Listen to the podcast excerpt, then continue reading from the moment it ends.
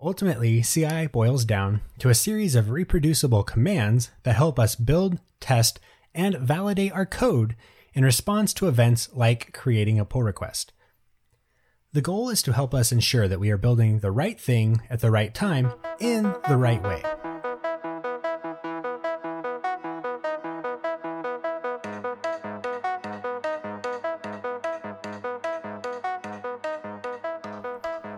Hello, devs. Welcome to the Goobar podcast, where we talk about building great software and helping others to do the same. Here we have short chats about things like software development, working effectively in teams, and building your ideal career in tech. We aim to foster a sense of connection, inspiration, and continued learning so we can all continue to dream, learn, and create together. In this week's episode, we're chatting about a topic near and dear to my heart, and also something I've spent a lot of time working on recently, and that is continuous integration, or CI as it's more commonly referred to. This is something that pretty much any modern professional dev team is going to use, and yet it's something that many new devs have very little exposure to or understanding of. Because of this, CI can seem very intimidating and is often siloed off as something most people don't think about. But hopefully, in this episode, we can start to change that. We're going to explore the core goals and concepts of CI, introduce you to a few of the industry leading CI tools, and finally, we'll chat about how you can start taking advantage of CI in your teams or personal projects. This podcast is supported by awesome listeners just like you. If you enjoy the podcast and find this episode useful to you, please consider subscribing and leaving us a review. It helps out the show and lets me know how to best serve you all with future episodes. If you have a question or would like to suggest a future topic idea, I'd love to hear from you. You can send an email to podcast at goobar.io for your question or topic to possibly be featured in a future episode. And now, let's dive into today's topic.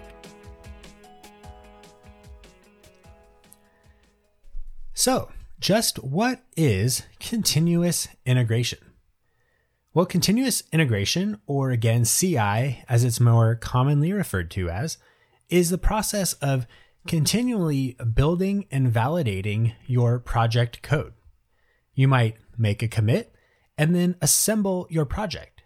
You might open up a pull request and run linting, testing, and assemble tasks, and then notify your team that all of this work has been completed.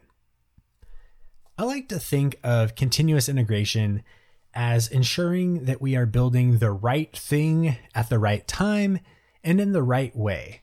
The, the key idea here, or one of the key ideas, is really consistency. Having a continuous integration pipeline set up helps us avoid the, well, it works for me scenario. So imagine, you know, you're building your project locally and and there's no problems with it. It builds just fine, it deploys, it works just fine on your local emulator, on your local environment setup. But then you hand it off to a teammate or a QA team or absolutely worse, you hand this off to your users in production and suddenly everything blows up you know, nothing works, services are broken, you know, UI elements are all messed up, translations are missing, you know, any number of issues could be going on. And sometimes these can occur because of the way that we are building our project, because of the environment we use to build our project.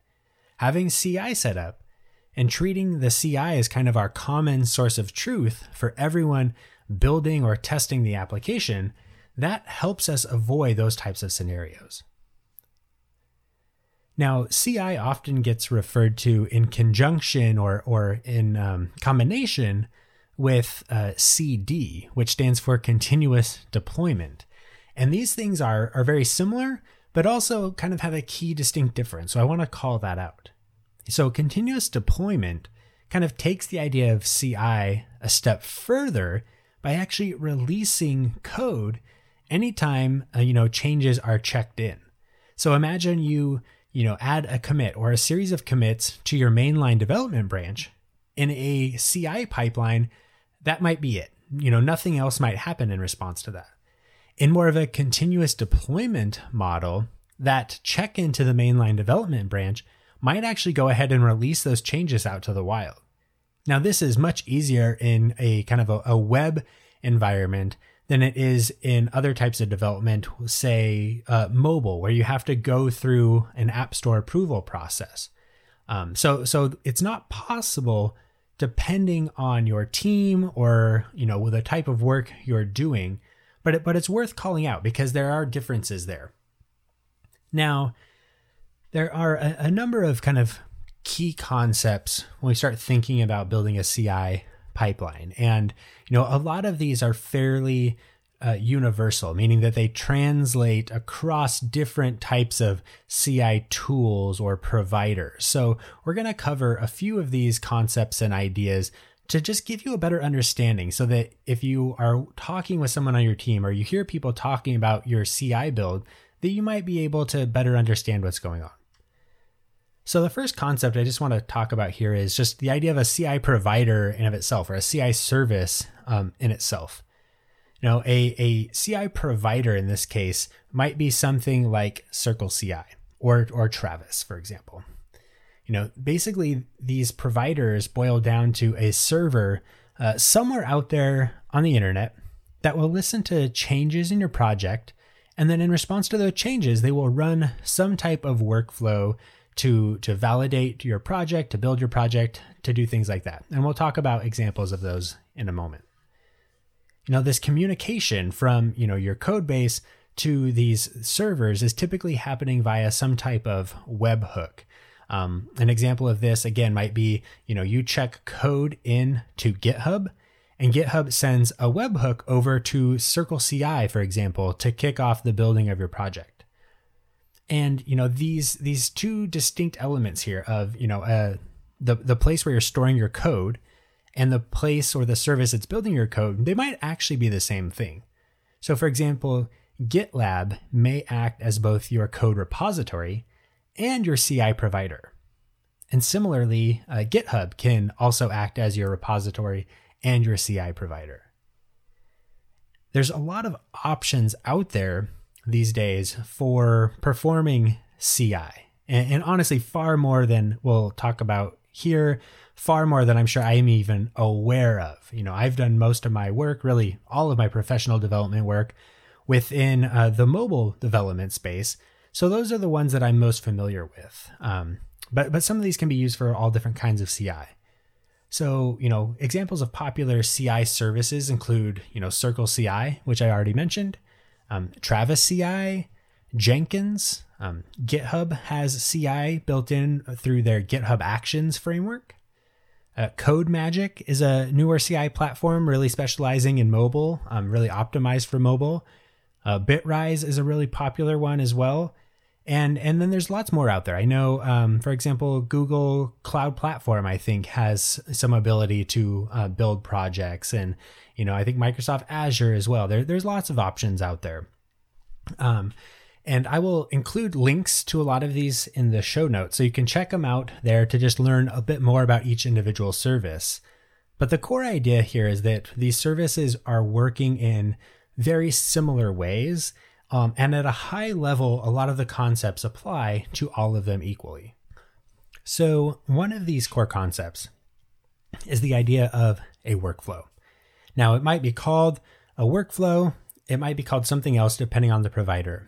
But the key idea here is that for any of these, we're going to define repeatable sets of tasks that will work to build, to test, or to validate your project in some way. You know, these workflows are often defined using a, a YAML file um, and checked into your code repository, making it easy to sort of track changes in time to your build configuration. Some of the providers also provide more uh, GUI based or, or web based visual configuration tools that can make it really easy for people to sort of compose different behaviors together. Um, and, you know, that's something that I tend to not prefer myself, but I know other people that really, really like that. And it can be a powerful tool for building these types of workflows. So, I already mentioned previously that when we have a workflow, that workflow needs to be run in response to some type of trigger. And you know, these triggers are basically there just to determine what is run and when it is run. And examples of different types of triggers include pushing a commit to your repository. Opening a pull request within GitHub could also be a trigger. Another common trigger is some type of cron scheduling, where you can set up something to be run on a repeated schedule, maybe daily, nightly, weekly, for example. Uh, and and more. There's many triggers out there. If you're using the the GitHub Actions framework, for example, pretty much anything you do within the GitHub UI online can be considered a trigger and run some type of workflow. And you know, other providers will have their own unique sets of triggers that you can explore.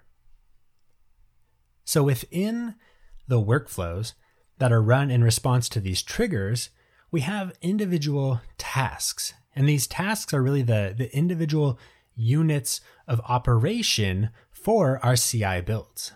These tasks could be something like a, a Gradle task or a Maven task. It could be simple command line operations. It could be us invoking custom, you know, scripts, you know, shell scripts, Python scripts. You know, you can kind of imagine that you're sitting down to the command line. You know, what would you enter at the command line to build your project or to test your project? And now think of taking those commands and then adding them to the workflow. Those are the types of things that you can perform as an individual task, and then you can compose those tasks together to create the overall workflow. So, an example of a, a, set of tasks in a workflow might be something like a first task to check out the, the code from your repository. The second task might be to uh, copy over some type of configuration file or copy over and decrypt some type of um, key store keys. And then the final task might be to run your assemble task to actually build your application and generate whatever type of build artifact that you need. There's pretty much infinite variability in the types of builds that you could create, the types of combinations of tasks that you could uh, piece together, so there's lots of um, customization. You know, you can fit your builds to to suit your team's needs, to your personal needs or your personal preferences. But there are also kind of themes in these, like many things. And so there are some common types of CI builds that you might run into, and that it's worth us uh, just taking a minute to talk about. So um, the first type of common build that you're likely to run into, whether it's an open source project or a personal project, or you know even on a large enterprise team, is some type of a pull request build. So if we open up a pull request, we open up a change request, we want to make sure that those changes are not going to break the build, that they're not going to invalidate our tests or introduce any type of lint issues. So this type of PR build is one of the first things that usually gets put into place. Another common build is that of a, a nightly build. Um, and, and this doesn't have to be necessarily nightly, but the idea here is that some type of daily build that runs every day on the mainline development branch and just validates that that branch is currently building as expected, that it is currently passing all tests as expected. Um, and you might also add things to it like distributing it to testers so that every single day your current state of the project can be tested, can be assembled, and can actually be sent off to validate that it does what it's supposed to do. Uh, an, another common branch, or excuse me, another common um, uh, build type here is that of a release build. You know, at some point you want to actually release your project, you know, whether that's a, a backend web service or a mobile application or a machine learning model. At some point, we have usually some notion of kind of a final release artifact. And a lot of times those are built and unique in different ways, and they might be distributed in different ways. So having some type of build special to that kind of release finalization or release process is again a very common build type. And then, you know, like I said, there's many other build types out there. You might have a feature build where some type of feature development work happens and is built or distributed in its own custom way. You might develop a, a workflow that runs daily or weekly to run a, a large UI test suite or smaller UI test suites. You might set up a workflow to improve your project's translation workflow, um, to automate uh, updating of version numbers. You know, there's there's lots of options out there. You know, and, and if you want to get a, a peek or a better understanding of what some of these options might look like, um, I actually have a GitHub repository that I'll link to in the show notes that gives some common examples of workflows relevant to uh, an Android mobile application. Uh, that repo is, I believe, called uh, GitHub Actions Automation Sandbox, and um, it has, I think, about eight or so different types of workflows um, and simple examples of these workflows that you could pull over and adapt to your own projects. So, like I said, that's a that'll be linked to in the show notes. You can check it out to learn more. Now we hopefully have a little bit better understanding of some of the uh, the core CI concepts and some of the common types of CI workflows. Uh, we're going to take a quick sponsor break, and when we get back from that, we'll chat about a few ways that you can start taking advantage of CI for your own work.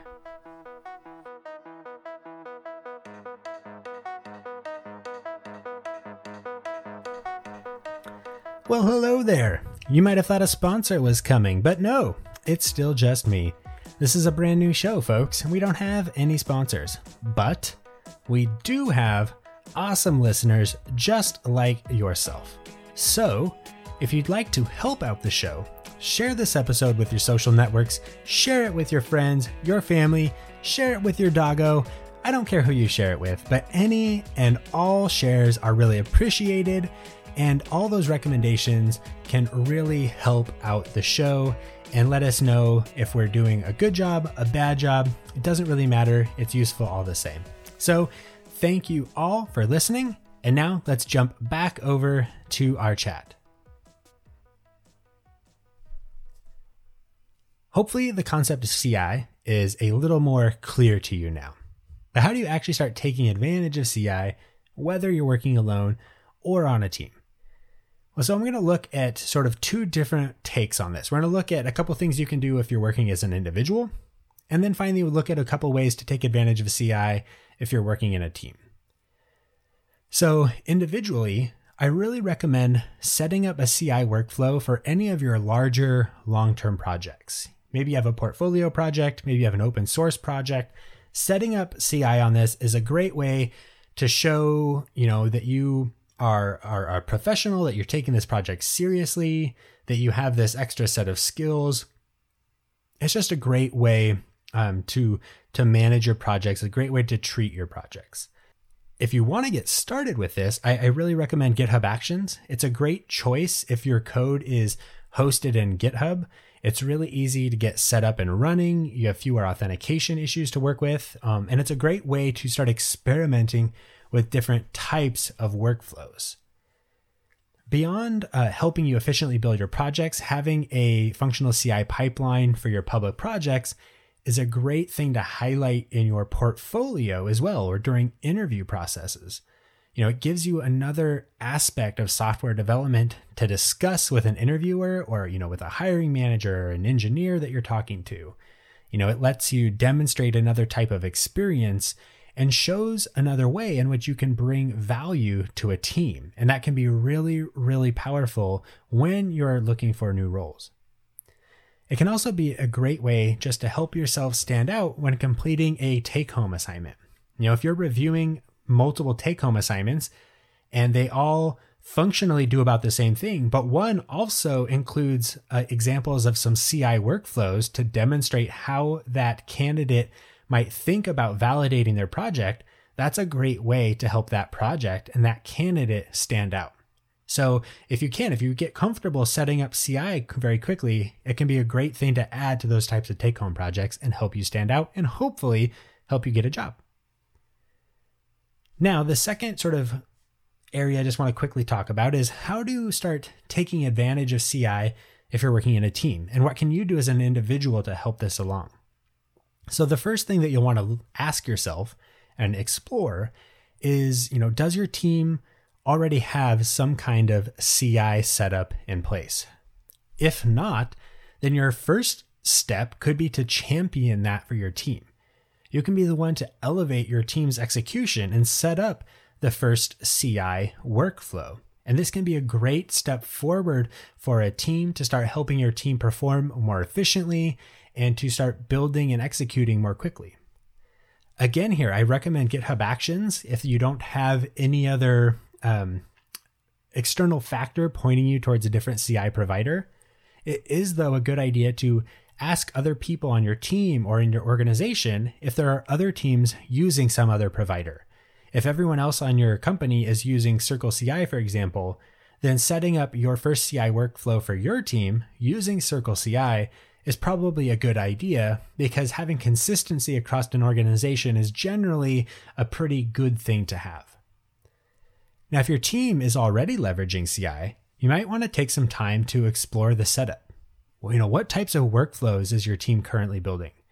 Is it easy to discover the, the build configuration? Is it easy to discover what the outputs are? Is the configuration still up to date with the way that your build um, with the way that your project is currently built? You know, are there small improvements that could be made to the build configuration? You know, could your team benefit from some new or additional workflow? Coming at all of these questions and coming at your CI setup with a fresh set of eyes is a really great way to kind of uh, improve the overall system.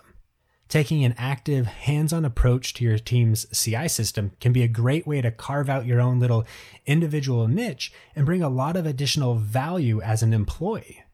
You know, it's also something that can be generally quantified pretty easily and measured and used during performance reviews to demonstrate a significant business impact for your work which again then becomes a really great way to just sort of benefit your career, um, maybe help you get a promotion or a bonus or things like that. So it's a great way to sort of set yourself apart and you know help contribute to your team in another meaningful way.